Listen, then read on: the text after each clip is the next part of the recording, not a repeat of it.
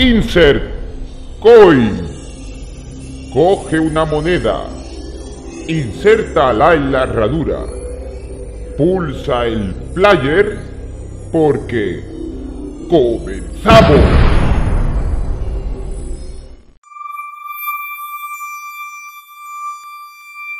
¿Has visto lo que hace la cochina de tu hija? Está escuchando el podcast de 100 pesetas.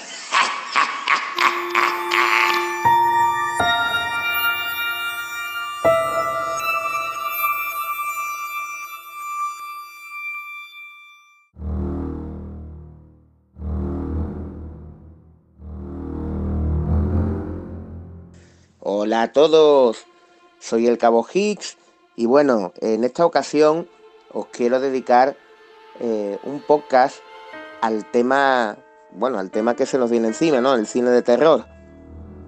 El cine de terror porque vamos a entrar en Halloween y bueno, hay ciertas cositas, eh, videojuegos y películas relacionados con este tema.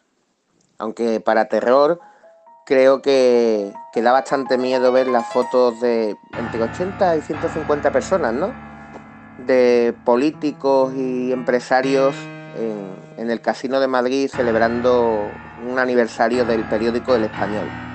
Luego a los demás eh, nos obligan a seguir unas reglas que ellos no siguen porque no les sale de los cojones, básicamente. Pero bueno, aquí empezamos el, el podcast. Para empezar, me gustaría hablaros de uno de mis juegos arcade favoritos, el Aliens de Konami. Este videojuego está inspirado en la película del mismo nombre y está protagonizado por la Teniente Ripley y el Cabo Hicks, es mi seudónimo, ¿no?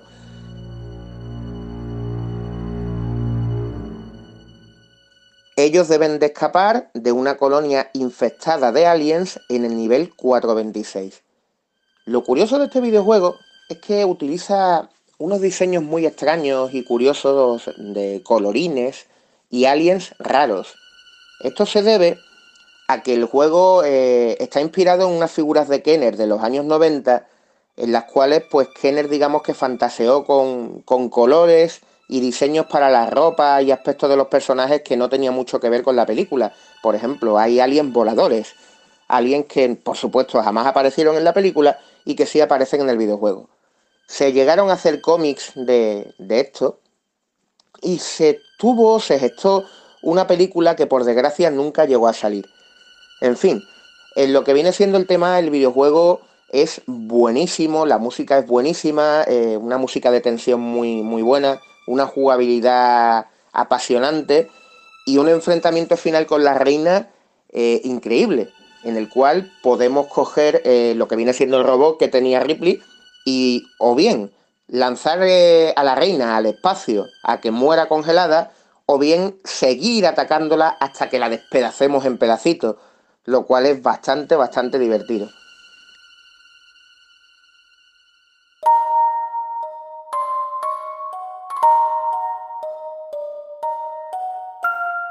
Y bueno, siguiendo con los juegos, ahora le viene el turno al mítico Silent Hill, un juego aparecido en la PlayStation 1 con una limitación gráfica un poquito fastidiosa, ya que eh, los mapas eran tan grandes que no los objetos no aparecían, digamos, poco a poco, sino de golpe, lo que le llaman el efecto pop-up.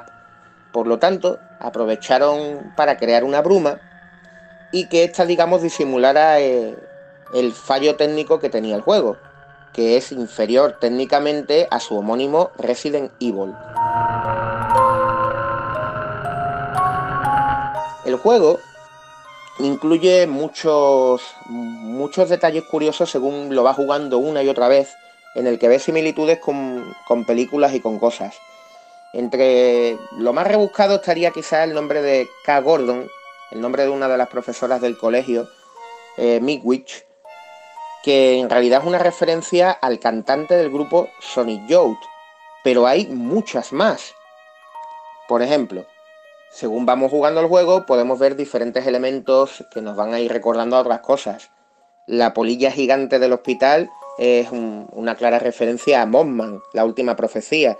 El suceso eh, ocurrido en Point Pleasant del avistamiento de una extraña criatura gigante eh, con aspecto de hombre polilla que fue interpretado como un mal presagio de que algo iba a ocurrir y que, según dicen en el pueblo, era como un aviso de, un grave accidente que iba a haber en un puente eh, en Navidad, en el que murieron muchas personas. Por ejemplo, también podemos ver La Niebla. La Niebla es una clara referencia a la misma novela de Stephen King, muy presente en el videojuego, pero hay muchas más. Por ejemplo, tenemos otra referencia a Carrie, y es que Cheryl barra Alessa y Dalia Gillespie son dos reminiscencias muy claras a Carrie y a su madre. Si os acordáis, eh, Carrie tenía poderes telequinéticos, igual que los tiene Alessa, e igual que los tiene la madre. Y la madre, al igual que la madre de Carrie, eh, es una fanática religiosa. Por lo tanto, esto es un homenaje otra vez a Stephen King. Asimismo, podremos encontrar un montón de referencias en, las calles de Silent Hill. Por ejemplo, el motel Bates es una clara referencia a Norman Bates, Psicosis, la famosa película de Alfred Hitchcock.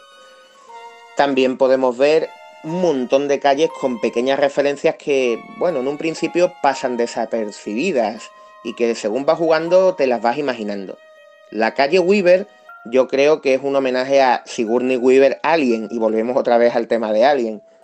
Por ejemplo, eh, así la calle Batchman, Batchman Road, es el seudónimo Richard Batchman que tenía el propio Stephen King y que por cierto hizo la, novela de Running Man o como fue llamada en su adaptación cinematográfica, que no tiene que ver mucho con, con la novela, pero que es una maravilla igualmente, Perseguido, de Arnold Schwarzenegger en la que eh, un falsamente condenado criminal eh, va a un programa, a un show televisivo en el que va a ser asesinado en directo si no consigue escapar.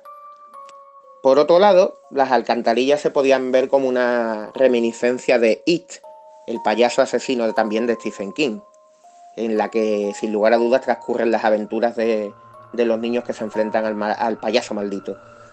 Y también pues, podemos encontrarnos a unos pterodáctilos que venidos del infierno que recuerdan bastante a la obra de Michael Crichton, Parque Jurásico. En fin, si os fijáis en el juego vais a ver muchas pequeñas referencias por el estilo. El juego es una maravilla, tiene cinco finales diferentes y bueno, supongo que sabréis que mm, para poder obtener los diferentes finales hay que hacer diferentes cosas. Hay una piedra con la que se puede llamar a los ovnis, en lo que viene siendo un final de cachondeo eh, inspirado en, historias de terror clásicas de cómic. Y también, eh, pues, tenemos que hacer una serie de cosas para conseguir el auténtico final del juego. Os las cuento por si alguna vez lo habéis jugado y nunca habéis conseguido ver el verdadero final. Sin embargo, os digo que los cinco finales incluyen detalles para que podáis entender todo lo que ha pasado en Silent Hill. Que la verdad es que es complejo. Básicamente es un culto que quería provocar el, fin del mundo y la llegada del infierno a la tierra, y eso es básicamente lo que consiguen, con la aparición del demonio Samael eh, mm, poseyendo eh, el alma de un humano. Y aquí es donde entra Dalia y Alesa.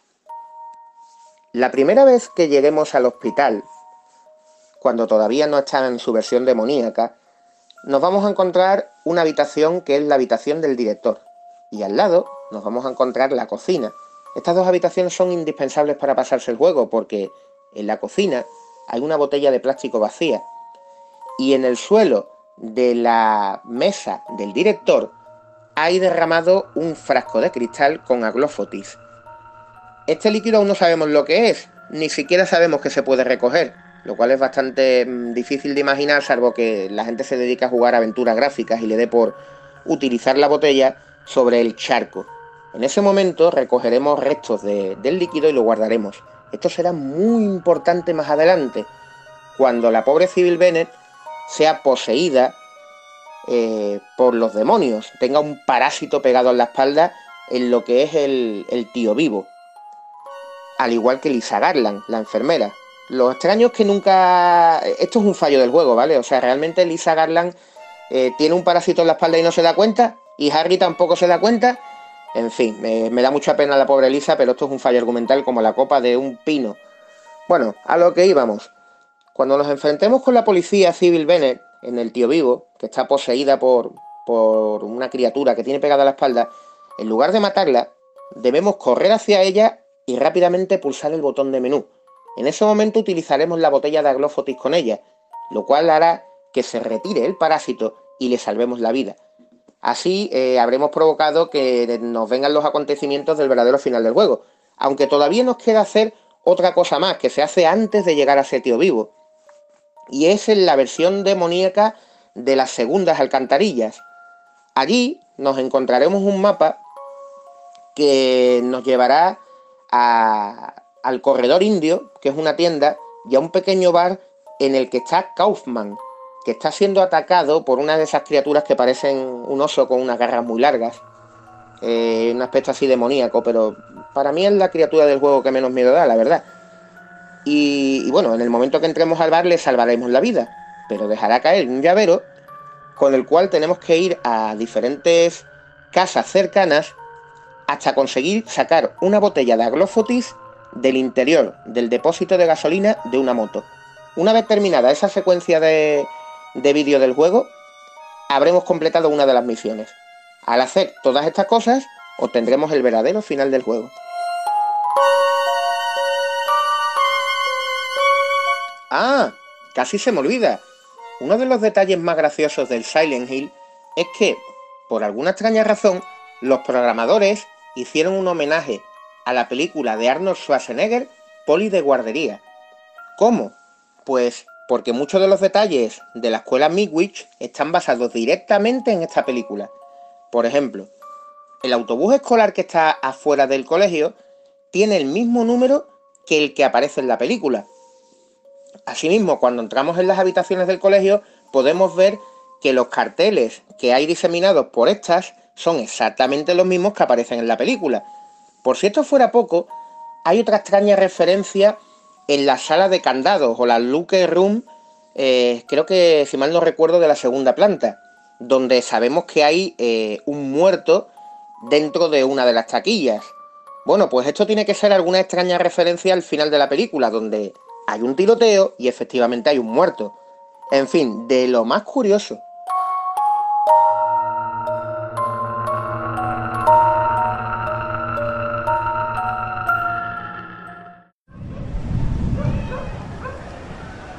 About two months ago, there was an incident involving zombies in a mansion. Chris and the other staff members discovered that Umbrella was behind everything. They risked their life to find the truth, but no one believed them.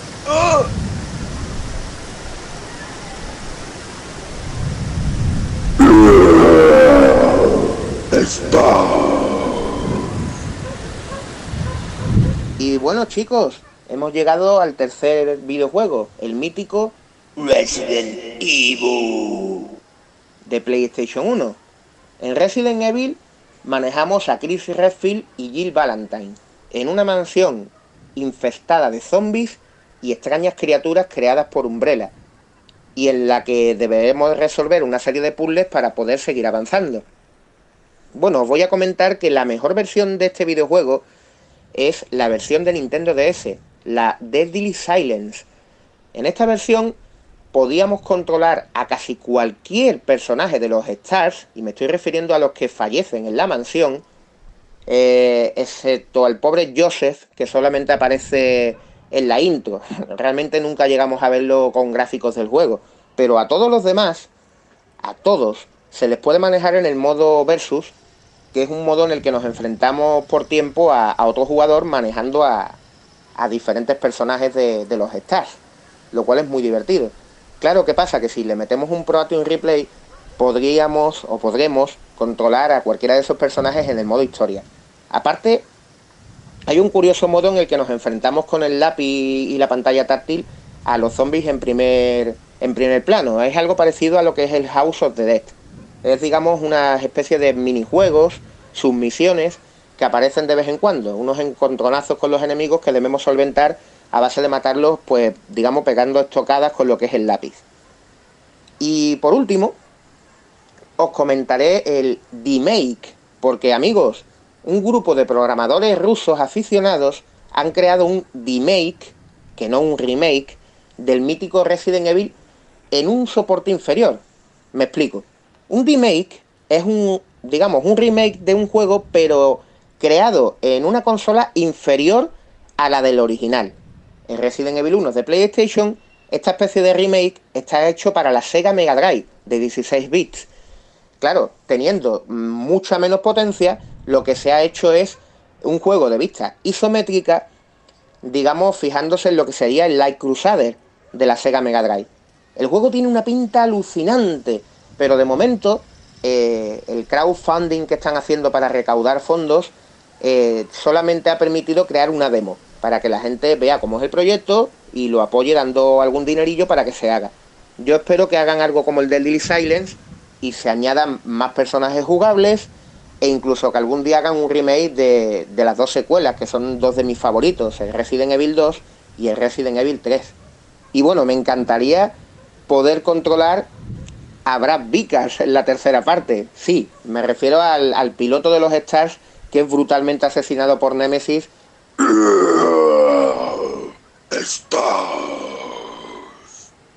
Mientras Jill Valentine se está pintando las uñas en la intro. Porque seamos sinceros, Jill Valentine no hace nada durante esa intro, no se molesta ni en dispararle. Ay, cómo odio estos detalles de serie B en un videojuego. En fin, eh, por cierto, no sé si sabríais, otra curiosidad, que creo que es la versión GameCube.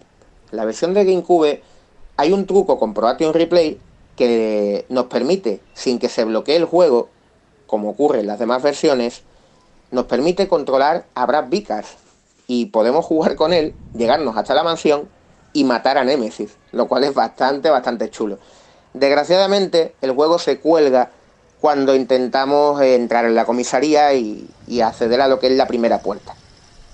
Sin embargo, bueno, se puede cambiar de personaje y así pues vamos sorteando las habitaciones en las que el pobre Brad no puede estar. No sé si se podrá acabar el juego con él, pero lo que es innegable es que es súper divertido poder manejar a este personaje que por desgracia no tiene ninguna oportunidad. Por cierto, ¿recordáis cuando Marvin Branagh, el policía negro de Resident Evil 2, nos contaba en una habitación lo que había ocurrido eh, con el incidente en la mansión, los zombies y que nadie creyó a Chris Redfield y Jill Valentine? Bueno, pues eh, es curioso pero no sé si sabréis que existe una versión beta previa a Resident Evil 2.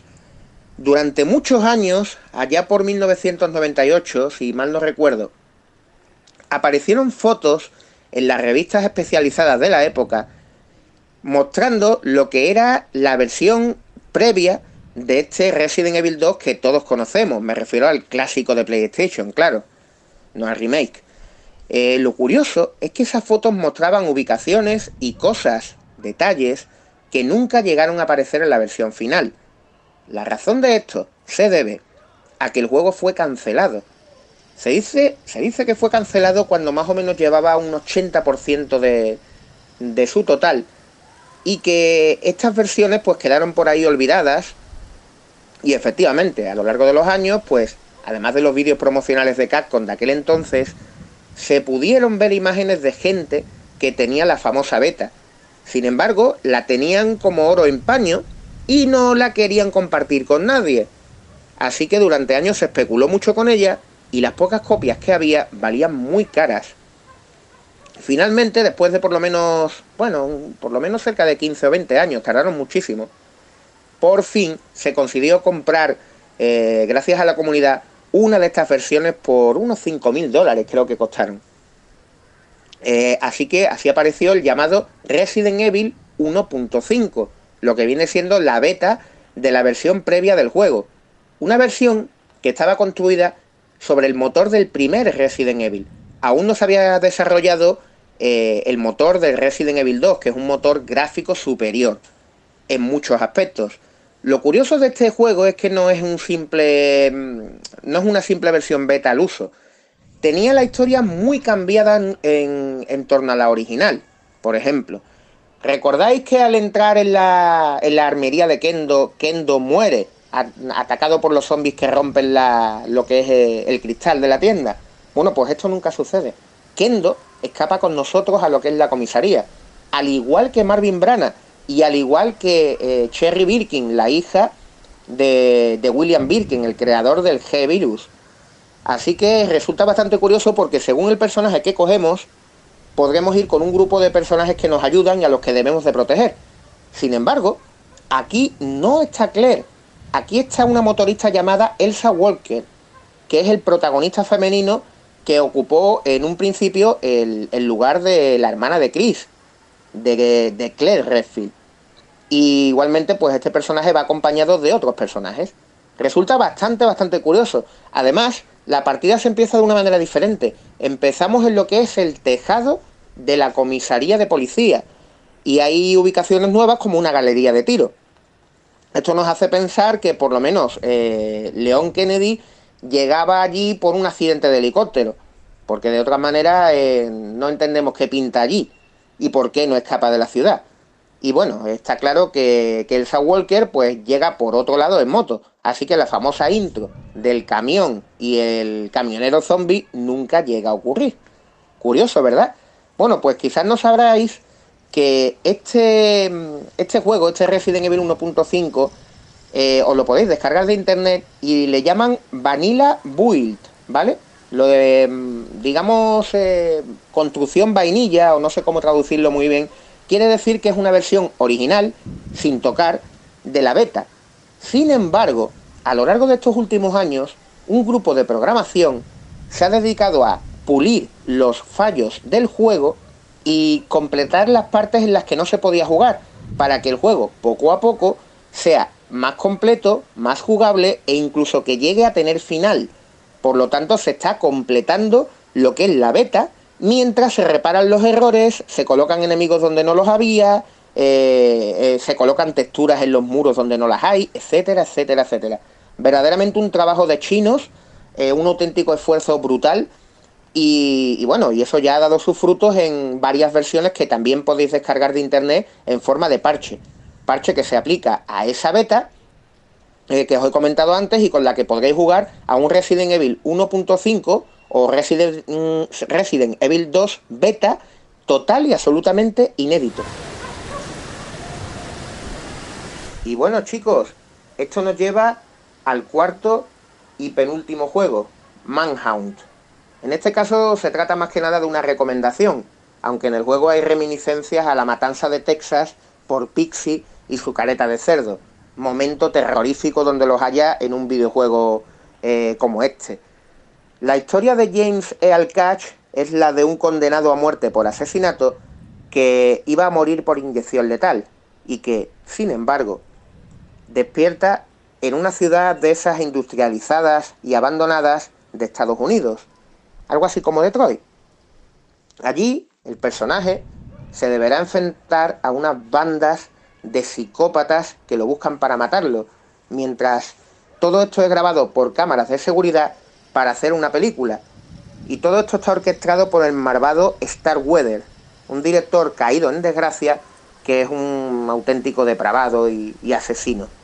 El videojuego es una maravilla, de verdad, me encantaría que hicieran una, una versión cinematográfica de él, pero cayó en desgracia por el tema de la censura, ya que es bastante, bastante explícito, violento y gore. La segunda parte igualmente es otra obra maestra, Aquí entra el componente psicológico del protagonista, pero no quiero hacer ningún destripe por si algún día tenéis la oportunidad de jugarlo. Eso sí, os aviso, el juego existe tanto en PlayStation 2 como en, en PC. Sin embargo, la versión de PC fue abandonada por Rockstar, aunque podréis jugarlo si utilizáis el parche que lanzaron unos aficionados. Con otra joya como sería Max Payne, más o menos de la misma época, pasa exactamente lo mismo. La versión de PC tiene fallos con la música del juego, pero se puede jugar gracias a otro parche que, que lanzaron los aficionados por ahí, porque creo que el parche tampoco era oficial.